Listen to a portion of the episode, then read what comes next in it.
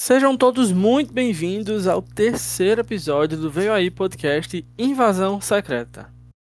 Este é mais um podcast oficial do BDS News.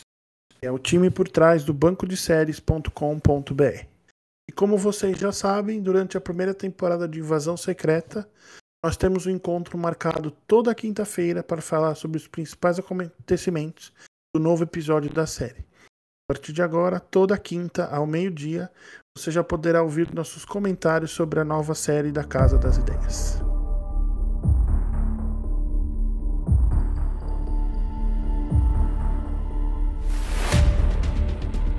Eu sou o Pedro. E eu sou o Brubs.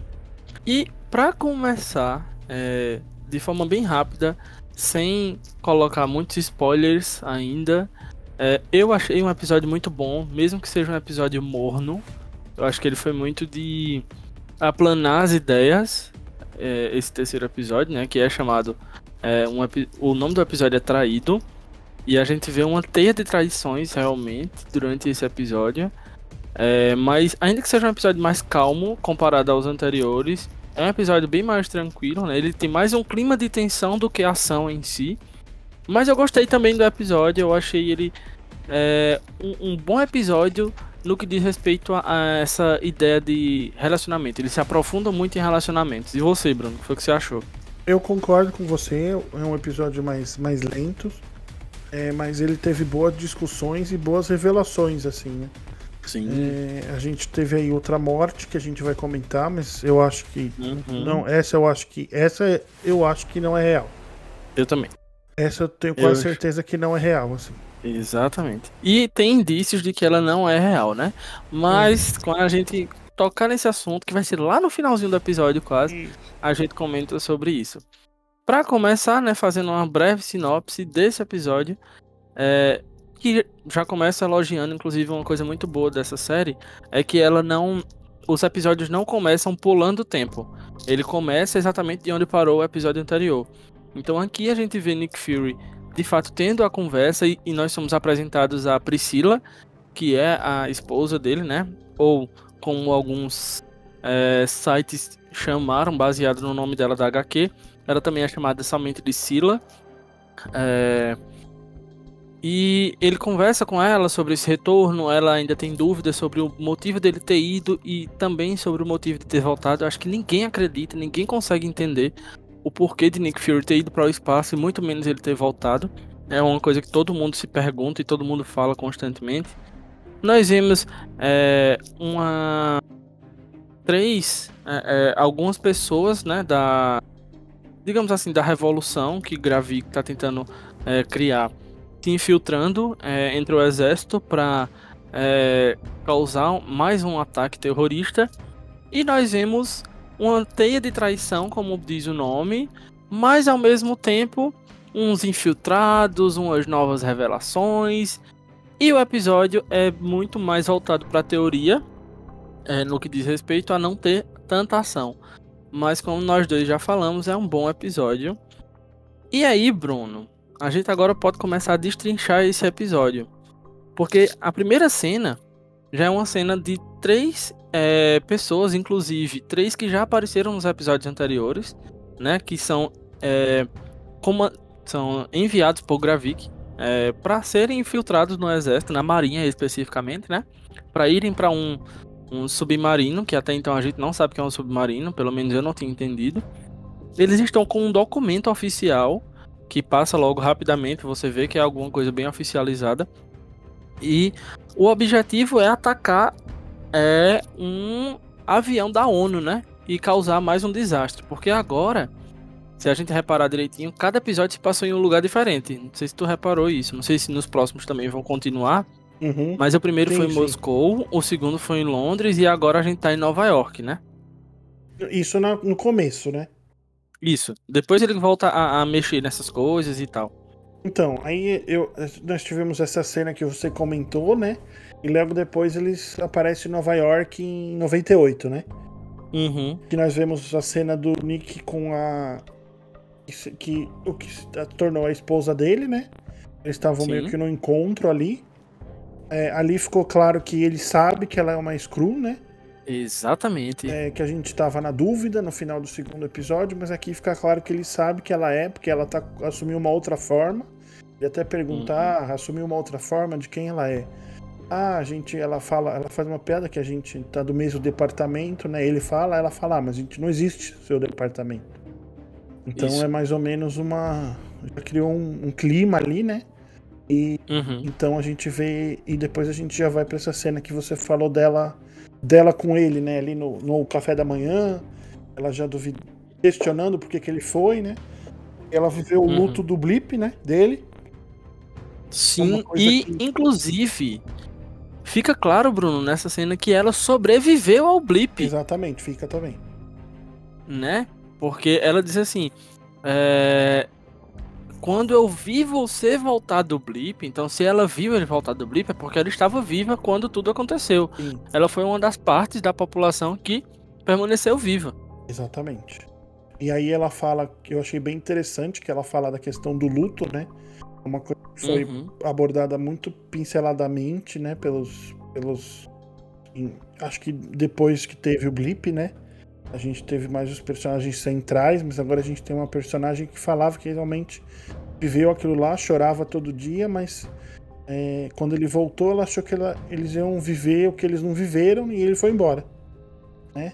Então ela se mostra bem magoada. É, eu achei bem interessante essa cena que o Nick já questiona que lado ela tá, né? E, uhum. e que, que escolha ela, que lado ela vai tomar ali. E tem essa parte que você falou dessa desse do exército britânico lá ter algum plano para fazer o avião cair, né? E Isso. e é e aí o que eu queria destacar é que logo depois a gente já vê uma cena com a, a Emilia Clarke, né? E o vilão, eu achei ele, eu achei bem interessante, porque já dá para perceber que ele sabe que tem alguma coisa, né? E ele sim, usa sim. ela para levar ela para Londres e, e aí tem aquela reunião lá com o Talos, que eu achei a discussão ali fantástica. Exato. É, só voltando um pouquinho naquela cena do, do café da manhã, que é quando tem aquela conversa entre o Nick Fury e a, a Priscila e tal, tem uma. Eu acho extremamente interessante a forma como a Marvel volta para o assunto que já vem tratando há muito tempo, que é o luto, né?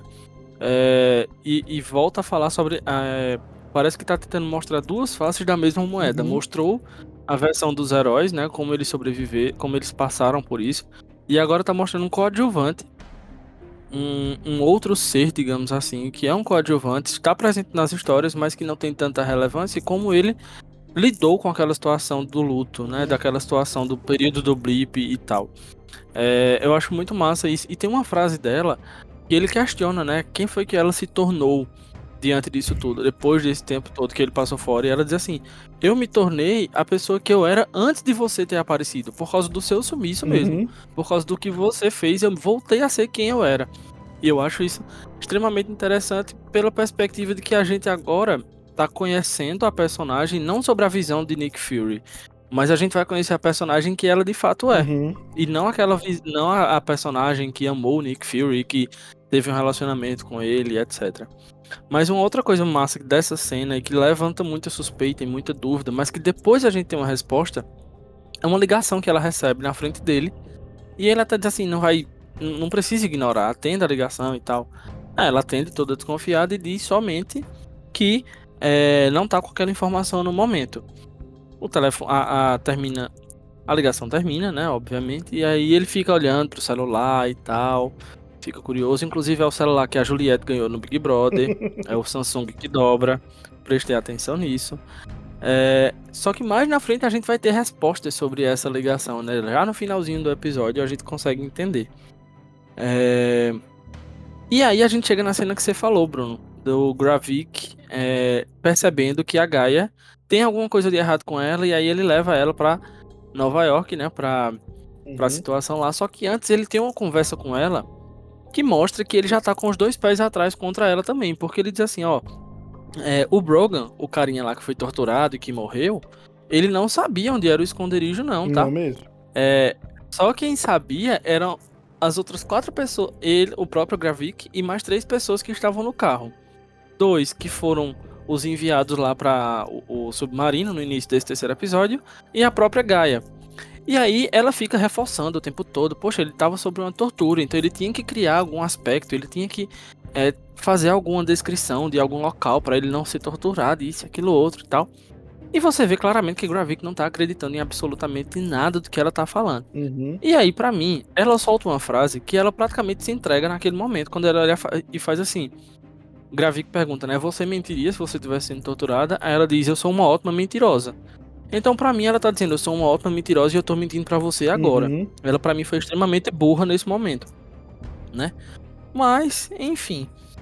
É nesse momento, quando eles estão chegando lá em Nova York, que ela tá dirigindo o carro para Gravik e ela escuta falar sobre uma localização, né, que é o do Neptune às 10 horas, às 22 no caso.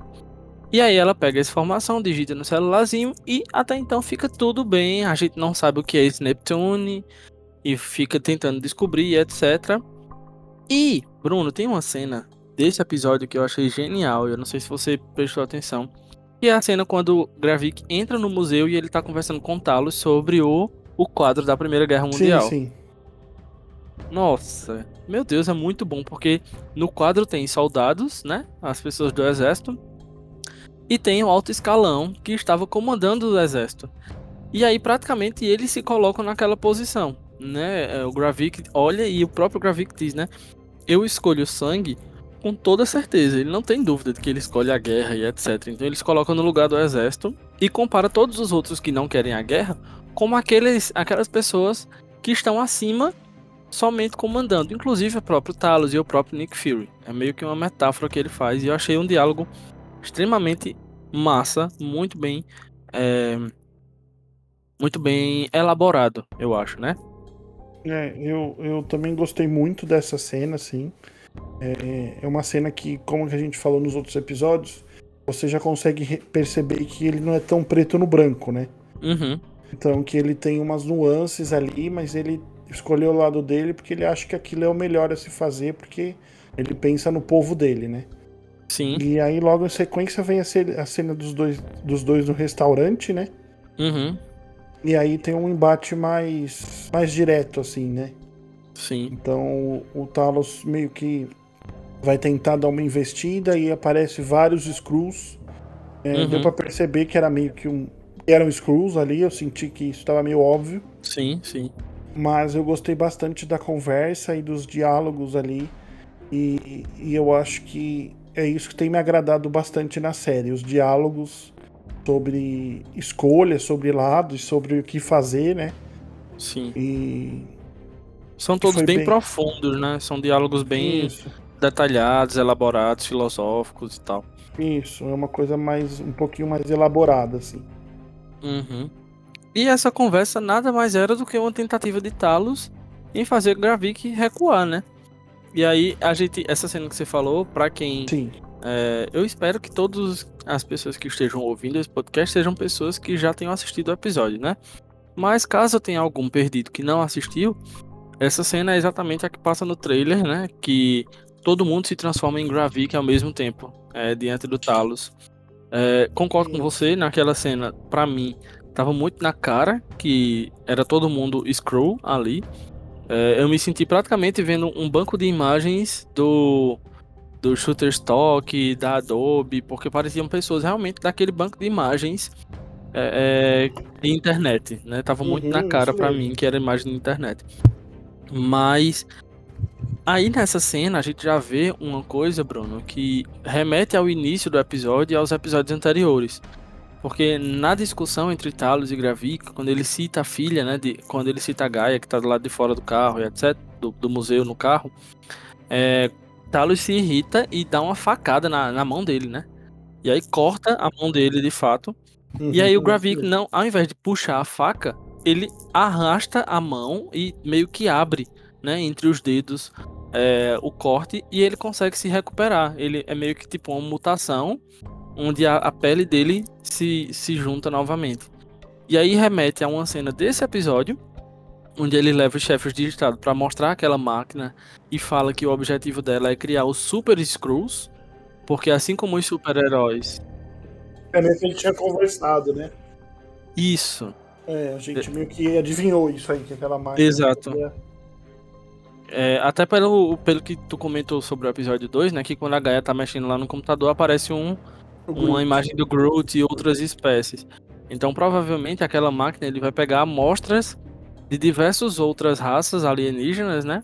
Pra é, implementar no DNA Screw para formar esses Super Screws, né? E aí, a fala do Gravik é especificamente essa. Nós agora vamos poder criar os nossos superpoderes, né? Criar. É... Nós vamos poder modificar o nosso ser agora como super seres, alguma coisa assim que ele diz. E aí ele é, é, nessa cena já mostra que isso está acontecendo, né? Provavelmente o que deu a entender é que ali ele já deve ter passado por algum tipo de experimento para acontecer aquele tipo de cura entre ele, né? Uhum, isso mesmo. Por isso que ele já, ele já, ele já tem algum poder, né? Uhum, exatamente. É, logo depois, né, a gente vê que o Carlos recebe um celular, né? Sim. A gente já vê que foi a filha dele que, que fez isso aí. E aí temos a cena do. Acho que é o Nick Fury, né? Que ele tá tomando café lá, o Talos tá tomando café. Sim. Nossa, inclusive aquele café me deu uma fome, me deu uma vontade de comer um ovo é daquele. O, o, English Breakfast, né? Que tem Sim. ovo e tomate. E... É, pra, tu já comeu, não foi? É, é bom mesmo? É, Ou é só bonito? Eu comi, eu comi já esse, esse ano, inclusive. É, é gostoso mesmo? É, eu não gosto muito daquilo que eles. Aquela salsicha preta lá, que eu esqueci o nome. Uhum. Mas o, eu não gosto daquilo lá. Mas o resto, feijão, torrada, é gostoso, assim. Uhum. Dá bastante energia, né? Comer aquilo no Hum, café, você, você passa o dia bem, assim. Entendi. E eu comi já. Foi gostoso, mas deu fome mesmo. Eu vi um pouquinho antes do almoço, então só abri meu. Nossa. Aí nós tivemos o, o Fury chegando. Uma coisa que eu, eu li um comentário no BDS e eu concordo. Seria muito interessante se o Samuel Jackson pudesse falar palavrão nessa série, sabe? eu acho que ele fala os palavrões, né, por causa de Pulp Fiction, né, que tem os memes até hoje. Uhum. E, e eu acho interessante, assim, eu achei interessante porque é a pegada do personagem também, né? Sim. É, ele já chega de, de, quietinho, dando, tipo, sussurrando no ouvido dele. E aí a uhum. gente tem mais um, uma cena dos dois, né? Eu acho que esse episódio foi legal que mostrou como 30 anos de uma convivência faz muita diferença, né? Totalmente. Então, então teve essa cena também achei interessante, a parte do diálogo do Talos falando, ah, você tem que você, então você pede desculpa, você fala, preciso da sua ajuda. Então você fala tipo a frase certinha, senão eu não vou ajudar. Uhum. E o Nick Fury sempre foi uma pessoa que estava no alto comando, então não precisava de ajuda de ninguém, ele mandava na, na galera. Ele fala que precisa uhum. da ajuda. Achei muito interessante assim a cena. E foi uma cena rapidinha, né? Tem uns dois minutos ali. Mas achei Sim. essa cena bem interessante para você ver como que a relação deles é, é, é, é, diferente do que o do que o, o Fury tinha com outros personagens, com alguns heróis, por aí vai. Exatamente. É, você tocou num ponto, tu teve uma fala aí como 30 anos de relacionamento é importante, né, para as pessoas. De fato, é, eu acho que é muito. Isso até na vida real mesmo, né? Quanto mais a gente convive com uma pessoa, com qualquer pessoa que seja parente, amigo ou relacionamento conjugal, acho que quanto mais a gente convive, mais a gente descobre que a gente é, ainda falta conhecer alguma uhum. coisa daquela pessoa, né? E eu acho que é, isso é, fica evidenciado na série. Essa cena eu acho extremamente importante, até como uma uhum. lição para a vida, né? Porque eu acho que constantemente nós temos essa dificuldade. Tem muita gente que tem muita dificuldade em pedir ajuda. É, eu já tive, eu já passei por essa, essa fase de ter dificuldade em pedir ajuda a outras pessoas e etc. E aí, é, quando mostra essa cena do, do Nick Fury e do Talos conversando, eu acho que Talos já tá muito naquela. E, poxa, velho, eu tô aqui do lado desse cara, disposto a ajudar, mas ele não dá o braço a torcer, porque parece que ele ainda tá é, naquela sensação de que ele consegue controlar tudo, controlar todos e, e vai conseguir resolver sozinho, mas ele precisa de ajuda. E eu acho que pedir ajuda é humano, né? É normal e é, é, é até bonito você reconhecer a necessidade de pedir uhum. ajuda, de precisar de ajuda. E aí, quando tem essa conversa, eu acho. É, é mais uma das conversas. É uma cena rapidinha, mas ao mesmo tempo que dá muita profundidade no relacionamento é, dos dois, né? E a ajuda não se resume somente a Talos, né? Porque aí quando eles se juntam, quando Nick Fury de fato dá o braço a torcer e pede ajuda a Talos, aí ele liga para uma outra pessoa. E agora eu queria inclusive fazer uma correção, porque no final do episódio 2, é, quando a gente gravou, eu falei que ele é, tava. Eu citei que o nome da, da personagem de Olivia como era Shirley, mas não é Shirley, desculpa. É Sônia. Sônia Falsworth.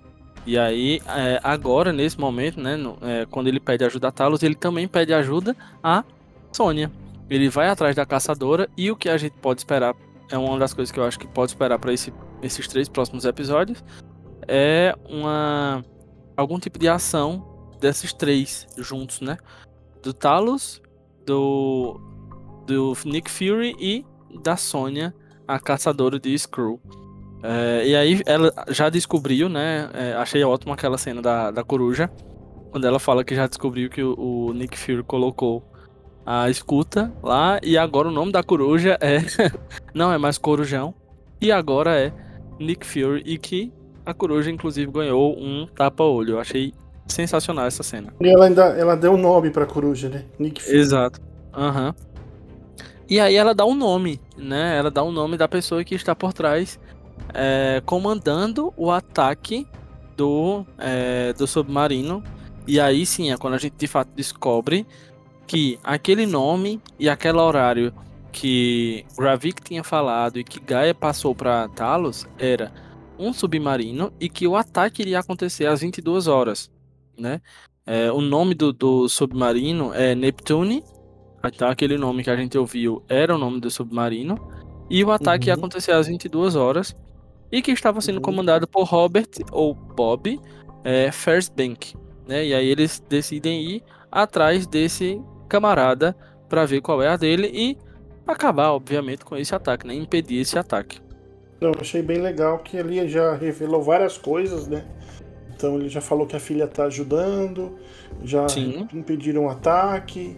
É... E aí a gente já vai mais para uma parte de ação, né? Uhum. Eles vão atrás na casa do cara lá. Eu esqueci o nome, não anotei. Mas eles descobrem que um, eles, eles conseguem o endereço do cara, né? Do cara que ele se transformou, né? Que o Screw Isso. pegou a identidade dele. Então achei bem, bem legal essa cena, como você citou. Eu acho que como a gente já falou nos outros episódios, a Lívia como vai ter um papel importante no futuro. É, você não gasta essa atriz do só seis episódios. Não, impossível, é. pelo amor de Deus, Marvel, não faça isso. Fazer uma pontinha ali, não, não gasta. Então, eu uhum. acho que vai ser. E aí já vem umas. Uma, as, eu acho que a cena de ação ali foi interessante até. Dele, uhum. quando eles vão na casa lá. E aí eu achei bem legal que tem o. O, o, o Talos é meio capturado ali, né? E eu uhum. legal a fala dele. Ah, o, o Nick Fury falou: ah, ninguém me chama de Nick. Uhum. que é, é, Exato. é uma coisa que ninguém faz realmente, você nunca ouviu alguém falar. Assim. Uhum. E aí eles ficam naquele dilema, pegar a senha lá para parar o navio, não pegar a senha. É umas coisas de série de ação, achei normal, assim, achei legal. É, o, que me, o que eu achei interessante nessa cena é que ele acaba ligando pra filha, né? E eu uhum. acho que é aí que foi o, é, que ela meio que perceberam que ela tava. que ela vai dentro daquelas máquinas lá, né? Onde eles estão hum. tirando. A, onde os, os humanos, né, estão naquelas máquinas. Capturando as mentes, isso, né? capturando as mentes. Descobre a senha lá e consegue parar o ataque. Mas para mim o uhum. ponto é, é, dessa cena é logo depois. O Fury fala assim: Ah, você ia ficar do lado dele se não fosse por minha causa, né? E aí ele fala, você não me conhece. Thanos fala, você não me conhece uhum. mesmo. E aí o Nick fala, ah, então por quê?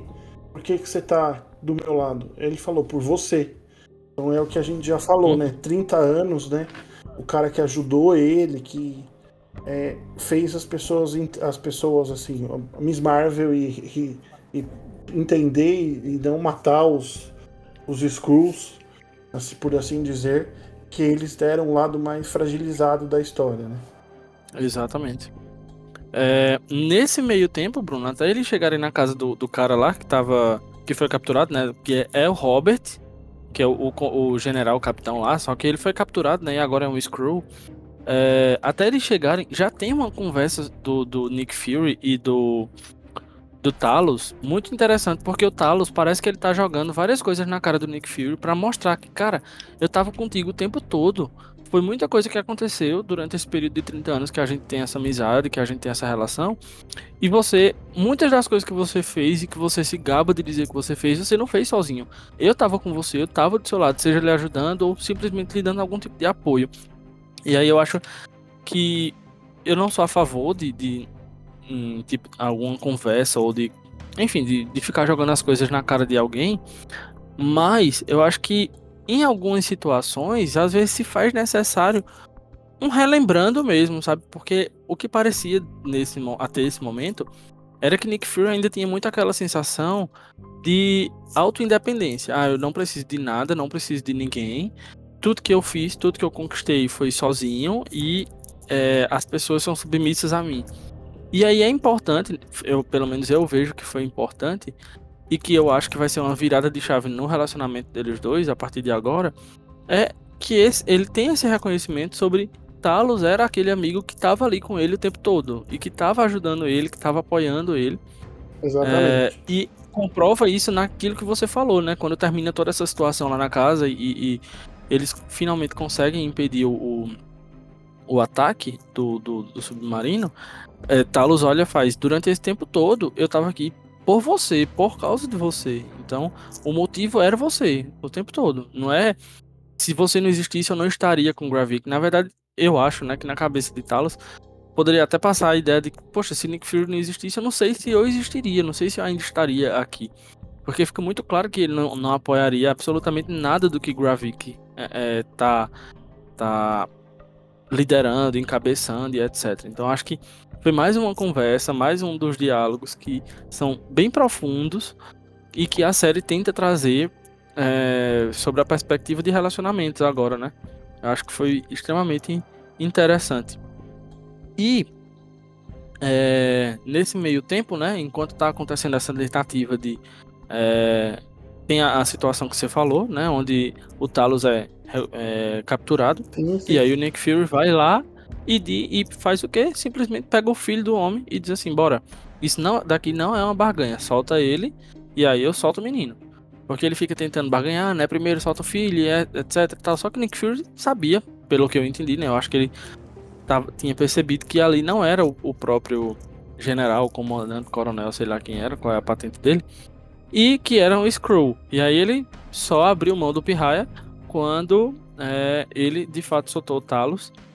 E eu acho que até a, a, o embate né, que fica entre Nick Fury e Talos naquele momento, até descobrirem qual é a senha e etc, etc, etc, é interessante porque você vê que Talos não abre mão da fidelidade a Nick Fury, mas ao mesmo tempo ele não abre mão da tentativa de é, é, mostrar a realidade para os Skrulls. Ele não queria matar aquele Skrull, né? ele não queria matar aquele povo. Não mesmo. Mas infelizmente, no final das contas, porque ele sabe que era parte daquele povo, mas no final das contas ele não tinha outra opção. E aí ele eu vejo, né, que aquela cena quando ele mata aquele Skrull é uma tentativa de mostrar mais uma vez a fidelidade dele a Nick Fury, né? E enfim, é, a resolução para ele é ligar para a filha, pede ajuda a ela ela vai lá, né? E é quando fica na cara que ela é um agente. Ela está como infiltrada agora, ela está como uma traidora ali da, da, da nova Skrullos e do, do Gravik. Agora ficou mais explícito isso. É, emite, emite inclusive o um alerta, né? Dentro do, daquele local. Então você percebe que existe também uma rede de monitoramento ali dentro. Uhum, sim, sim. Porque emite um alerta, né? De falha de comunicação. Foi bem legal isso também, achei bem interessante. E ela é, eu achei. Eu achei um, assim, um detalhezinho pequeno, mas que foi importante para mostrar que assim, nem o próprio Gravik acredita nas pessoas que estão ali ao redor dele. Porque se ele acreditasse, ele não colocaria essa rede de segurança, essa rede de proteção, né? E E aí é quando ela descobre a senha, eu achei uma senha extremamente fraca, extremamente besta, parece as minhas senhas. É, na, é, de rede social, mas enfim, isso não precisa vir a, a, à tona. E aí, Bruno, a gente chega naquele momento auge do episódio, eu acho, né? São, são duas cenas seguidas que são o ápice do episódio. Primeira, quando ela é, tá fugindo, e aí você claramente tava na cara que ia dar merda aquela fuga dela. Tava muito na cara que ia acontecer alguma coisa. E ela se depara com Gravik, que revela a ela que sabia que ela era uma traidora. E dá nada mais, nada menos do que um tiro em Gaia. E a personagem fica caída, morta lá. Assim, assim, fica caída, né? Morta. Mais uma mulher morta, mais uma mulher morta. Repito, mais uma mulher. Homem mais não morre, uma mulher morta. mulher. Mais uma mulher morta, é verdade. E aí, a gente vê sangue e a gente vê corpo. Porém, Gaia morreu ou não morreu? Fica essa dúvida. Não morreu. É, se ela morreu, mais uma vez, Daenerys Targaryen. Emilia Clarke precisa parar de fazer série, né? Porque ela vai morrer em todas. Tá igual a, a síndrome de Sean Bean, que todas as vezes morre. É, Sim, total. Ela já. Ela foi de Daenerys em três episódios. exatamente. Exatamente. E aí, em seguida, após esse momento, a gente já tem uma outra cena que é bem bombástica e que responde àquilo que a gente tinha desconfiado no episódio anterior. A gente tinha conversado sobre isso. Uhum, total. É, a personagem de Priscila, ela tá, tá saindo, tá andando em uma estação de metrô, de trem, é, sei lá. Eu acho que é de metrô mesmo. E ela vai andando, andando, andando, até que ela chega no. é, é, em um local que é tipo um cofre. O homem leva ela até o local, abre a portinha lá do- da, da chave que ela tá, entrega ela a gaveta. E quando ela abre, não tem outra coisa a não ser de um- envelope. Quando ela abre o envelope, tem somente uma arma. Ela pega o celularzinho dela, faz novamente uma ligaçãozinha. E quem é que atende esta ligação? O nosso querido, nem tão querido assim, Rhodes, o máquina de combate. A gente acertou. Exatamente, o máquina de combate é um Skrull. Ficou, para mim, ficou muito evidente, porque ela diz assim: "Eu preciso falar com o Graphic". Aí ele: "Agora você está falando comigo". Ou seja, o que é que ele está querendo dizer? Se ela falou com máquina de combate e pediu para falar com o Gravik, ou seja, máquina de combate está tendo contato, quiçá trabalhando para o Gravik. Inclusive algumas, daqui a pouco eu falo na parte das teorias, mas enfim, Uhum.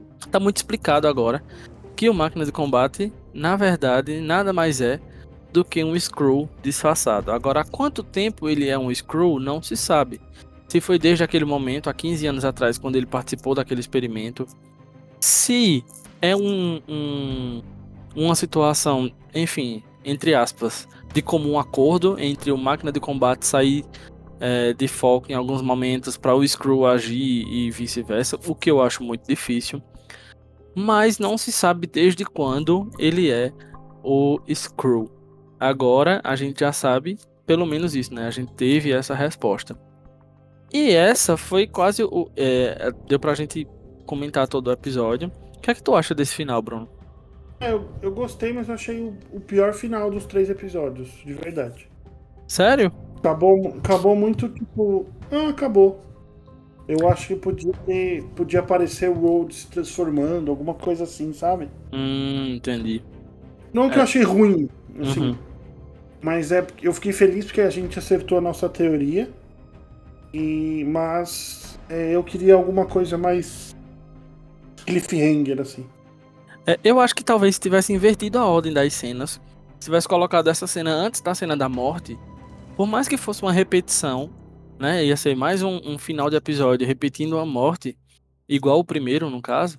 é, mas talvez fosse um cliff melhor do que esse do, do Rhodes. Até porque eu acho que a própria série já vinha dando esses indícios de que o Rhodes não era o Rhodes, né? Ele não era o, o, o, o ser humano, de fato. Ele era o- uma, um Mas Skrull. desde quando será, né? Exato. Agora me veio à mente uma dúvida gigantesca, porque o Rhodes ele tá com um problema e ele tá tendo que usar pernas mecânicas, né? Aham. Então, o que tá usando as pernas ele já era um Screw antes ou depois das pernas, das pernas mecânicas? A Marvel precisa me explicar isso. É, precisa explicar desde quando ele é Screw, né? Exatamente. E se foi depois das pernas mecânicas?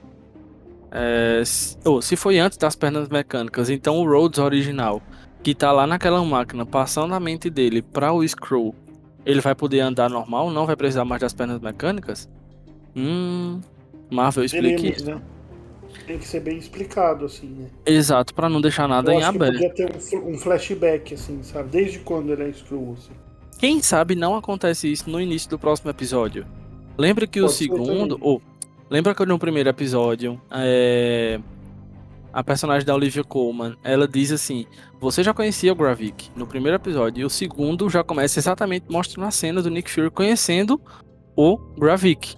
Então pode uhum. ser que o uhum. próximo episódio comece exatamente revelando como foi que o Rhodes foi capturado e se tornou é, um Screw, né? Quem sabe uhum. até a gente não tem uma participação de outros atores da Marvel, né? Por exemplo, imagina só se Robert Downey Jr. reaparece como Homem de Ferro para mostrar uma interação entre eles dois e quando virar a, a cena, quando o Robert Downey Jr. sair, apareceu o, o Rhodes se transformando em Screw. A maior parte do fandom vai a delírio, né? Eu não gosto do Robert, do, do personagem do Homem de Ferro, não gosto do Tony Stark. Peço perdão. Mas eu tenho certeza que muito fã ia ficar muito feliz se isso acontecesse novamente.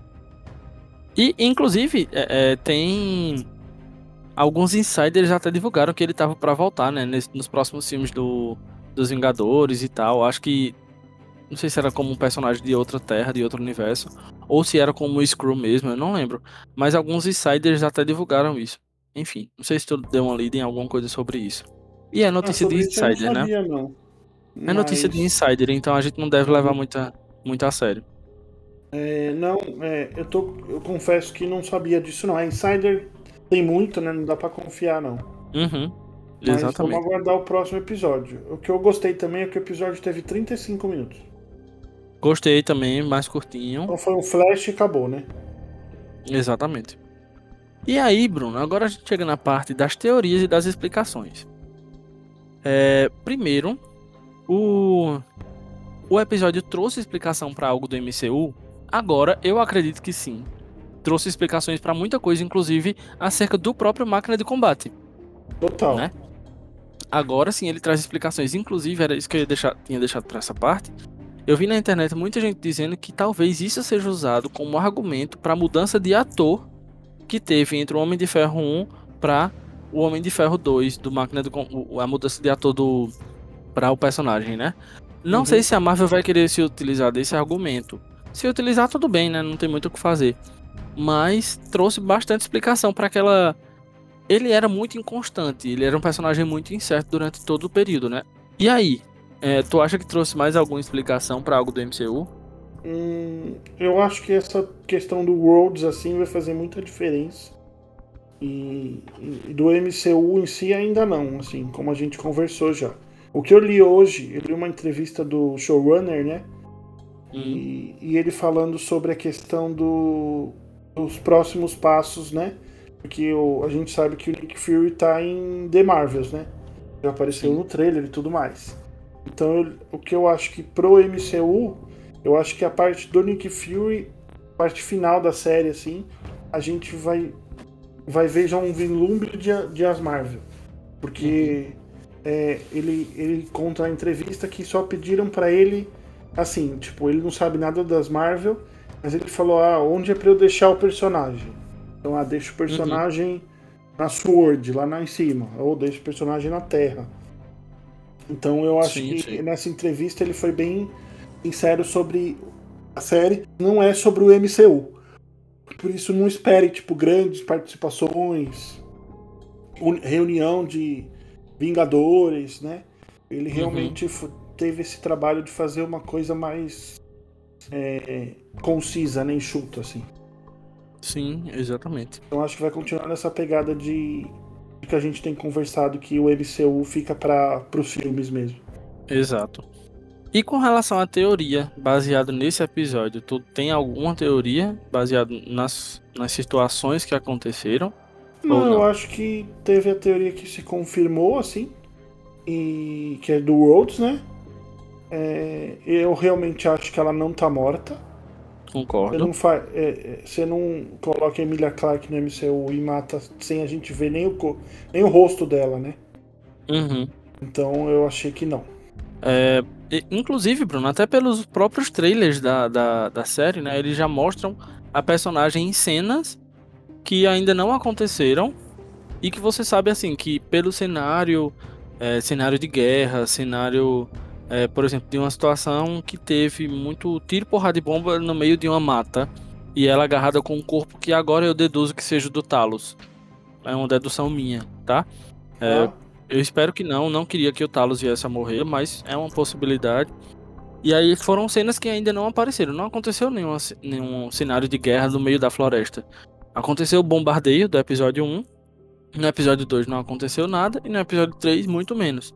Então, é, eu acho que a personagem também não tá morta.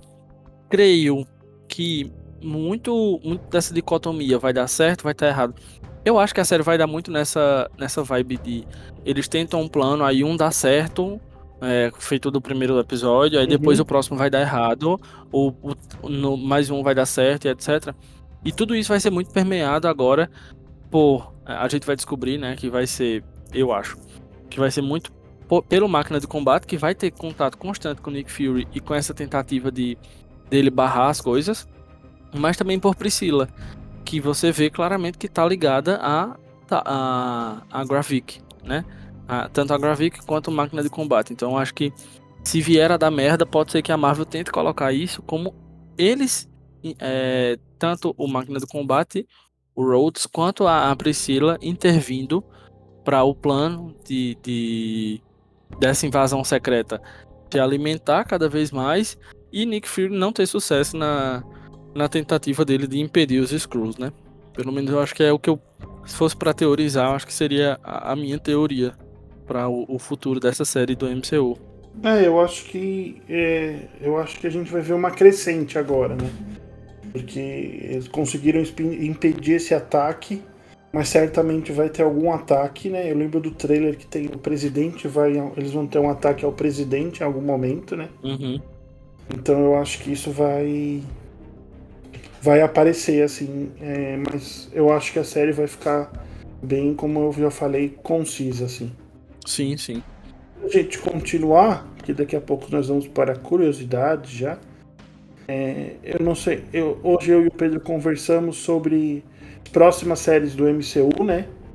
E o Pedro me mandou uma matéria sobre Echo, né? Uhum. É, então eu queria só comentar, acho que achei curioso aquilo lá.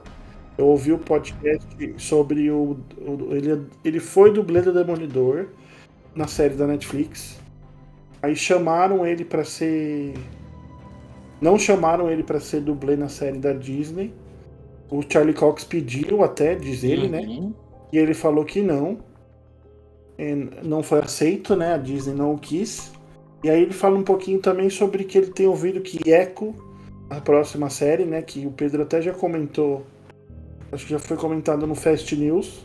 Vai ser a primeira série da Disney. Da Disney Marvel, né? Lançada toda de uma vez. É, que acho que é uma tentativa da Disney chamar. fazer uns testes, né? E estavam pensando em fazer a mesma coisa que fizeram com o filme da Batgirl, né? Então, por causa dos taxas de imposto, dedução de impostos, nem levar a ar de tão ruim que tava, assim. Eu confesso que eu achei o cara na entrevista meio arrogante, assim. Hum. Ele é ele é meio arrogante no sentido de que, ah, eu, sou, eu era dublê, eu podia fazer, né? né, né. É, uhum. A gente sabe que a Marvel tem seus problemas, assim, de não gostar Sim. Trabalhar com certos tipos de pessoas. E eu achei o cara. Ele pode realmente ter ouvido isso, pode realmente acontecer, mas eu acho difícil a Marvel fazer isso dessa forma porque diferente de Batgirl que da HBO que era um filme solo, né, todo específico, é, a Marvel dá uma continuidade nas suas séries. Então, o Demolidor gravou participação na série da Echo, né? Então, uhum. É, ele não aparece, vai aparecer só na série dele. Acho meio fica meio rei do crime também, acho meio confuso. Hein? Mas é só uma curiosidade que o futuro do MCU tá, tá meio abalado na TV. É, uma, uma coisa que, que eu pensei, Bruno, desde que saíram essas notícias. Porque, assim, essas, esses comentários sobre Echo não são comentários recentes, né? Já faz um tempo que vem falando, vem se falando sobre a série.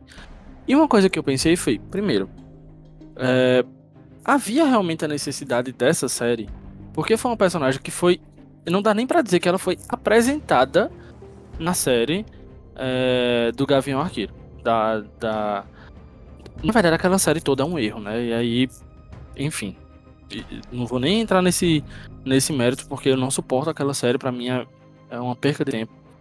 Mas é, é, é não dá para dizer que a, personagem foi apresentada, porque não teve um, um, nenhum, olha, essa daqui é fulaninha, tal, ela é isso, isso, isso, aquilo outro, tal, vamos detalhar um pouquinho dela. Não teve. Ela foi jogada ali e aí confirmaram a série da personagem. Eu acho que antes dela ter uma série solo, acho que ela merecia é, é, ter mais um tempinho de tela para que a gente se acostumasse mais com ela, para que outras pessoas, até do ramo lá de Hollywood, etc., é, é, se apegassem a ela, começassem a trabalhar com mais tempo, porque é, Hawkeye é o que? De dois, final de 2021, né? Do Natal de 2021, não é isso? Isso. Então, entre aspas, é um tempo relativamente muito curto para surgir já uma série sobre uma personagem que é muito pouco falada, né? E Uhum. Assim, pouquíssimas vezes nós ouvimos falar sobre a personagem. É, que praticamente não teve uma apresentação, ela só foi jogada ali na série do, do Gavião Arqueiro e da Kate Bishop. Então, assim, eu. Eu acho que ela vai servir de escada pro Demolidor. Eu espero que sim, e que tenham um, um, um bom trabalhar com ela, né? Que eles saibam fazer alguma coisa boa com ela, para ela não ser escanteada, feito, por exemplo, o que aconteceu com a Agent Hill, né? Com a Maria Hill agora, que entrou em uma série a gente achava que ia ter um, algo a mais sobre ela e aconteceu o que aconteceu. Né? Então, assim, eu já não achava a série da Echo uma série necessária para o momento, para ser tão urgente.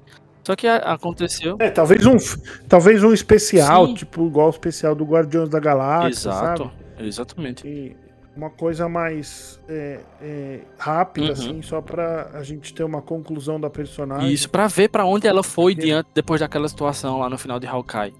Né? E aí depois maturava mais a ideia da personagem, maturava, trabalhava ela em outras produções, para depois dar uma produção solo para ela. Eu acho que agora não era o momento.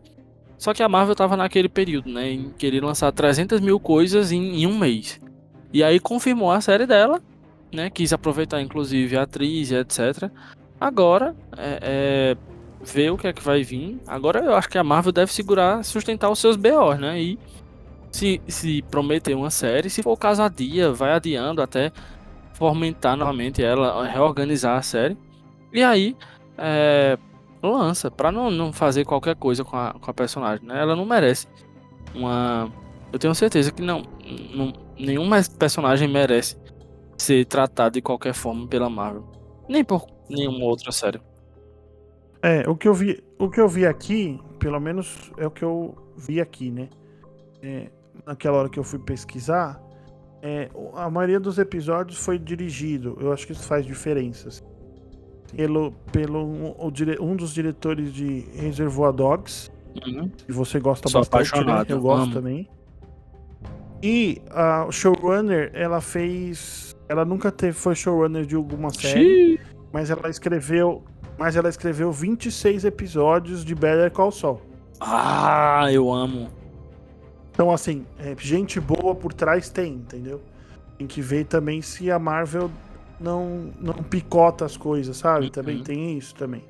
Concordo. É algo que, algo que, como a gente falou, algumas séries, eu sei que o povo gosta, vou ser bem criticado, mas eu não gosto de Loki. Ah, eu acho tão assim. É boa, mas poderia ser melhor. Tão qualquer coisa, sabe? Aham, uhum, eu entendo.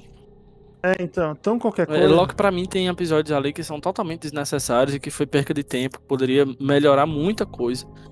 Mas, né, a gente vai ser extremamente é, criticado por quem ouvir esse episódio, eu tenho certeza. Né, já falei mal de Hawkeye uma vez, fui detonado. Falei novamente de Hawkeye agora, enfim. A gente tá pedindo pra ser lascado. É, agora, fala pra gente quais são as redes sociais do Banco de Séries. Então, pessoal, para seguir a gente é, e encontrar, marcar episódios e conversar, você vai lá no site bancodeséries.com.br. Você vai no Instagram, arroba Banco de Séries Oficial. Vai no Twitter, BDS News Oficial e, banco de, e arroba Banco de Séries. E o canal do Telegram, que é mais um hospício particular, é só buscar por BDS News Oficial R.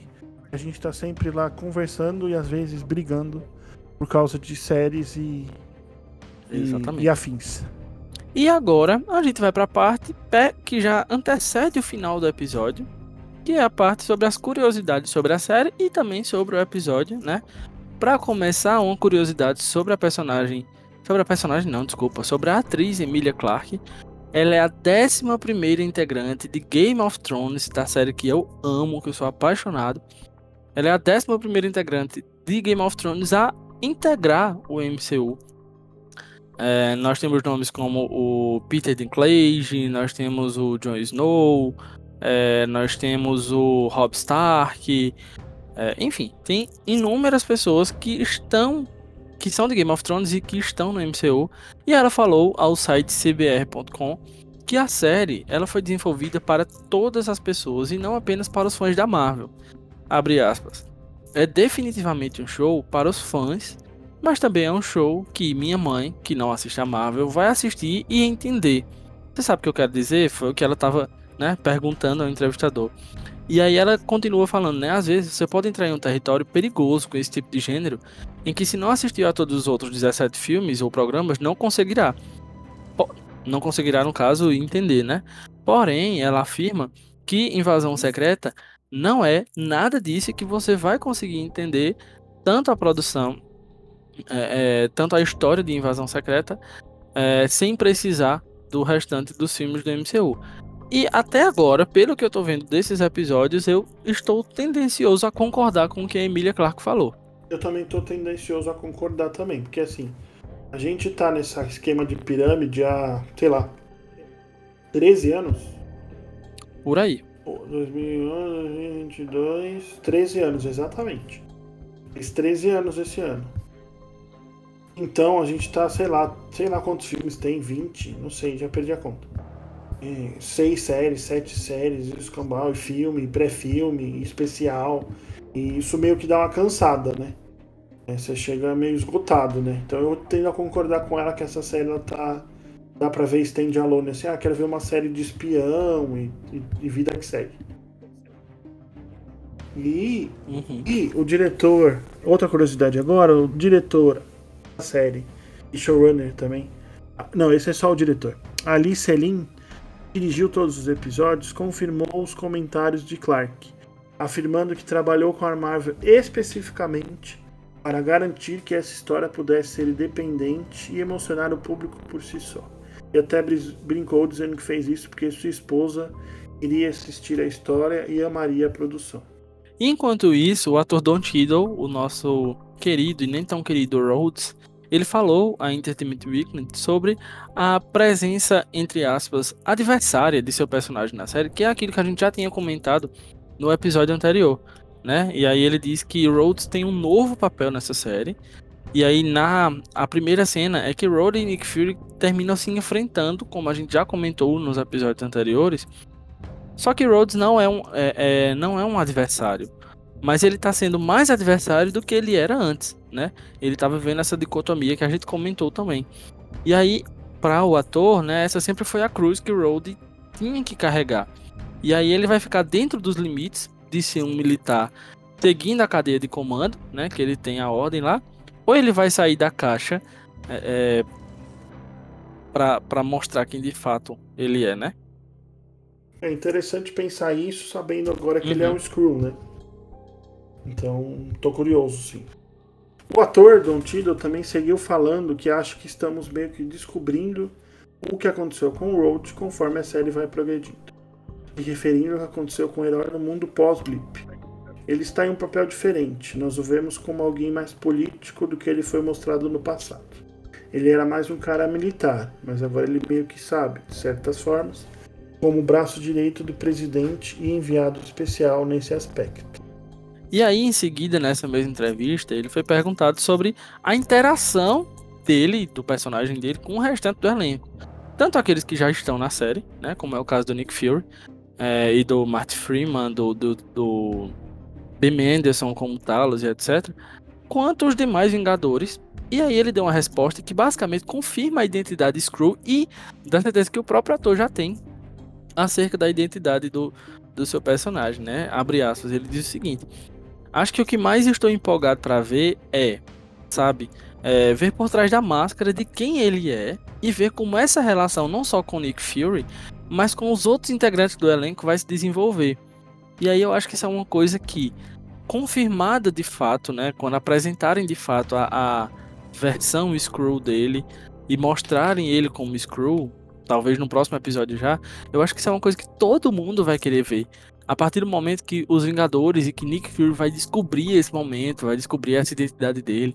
E eu acho que isso tem tudo, pelo menos, eu acho que tem potencial para ser uma ótima, ótima cena e uma das maiores do MCU. Eu fico imaginando às vezes, é, já pensou se ele é um Screw que vive naquela luta entre o bem, entre o certo e o errado, entre seguir Gravik, porque é, foi a, as ideias iniciais que ele seguiu, mas depois ele tem contato com as ideias dos Vingadores e de proteção aos Skrulls e de discordar, por exemplo, dos planos de Gravik e tal, é, é, esse conflito na cabeça dele, né?